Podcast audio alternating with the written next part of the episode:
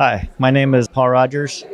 My son's name is Tyler Rodgers. He was an awesome kid. So great to have him in my life. Lost him, he was 28 years old to a super rare cancer.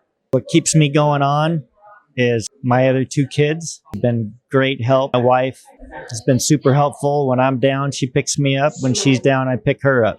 You got to keep going on for the people that you lose because they still will be with you and live with you. You never forget them.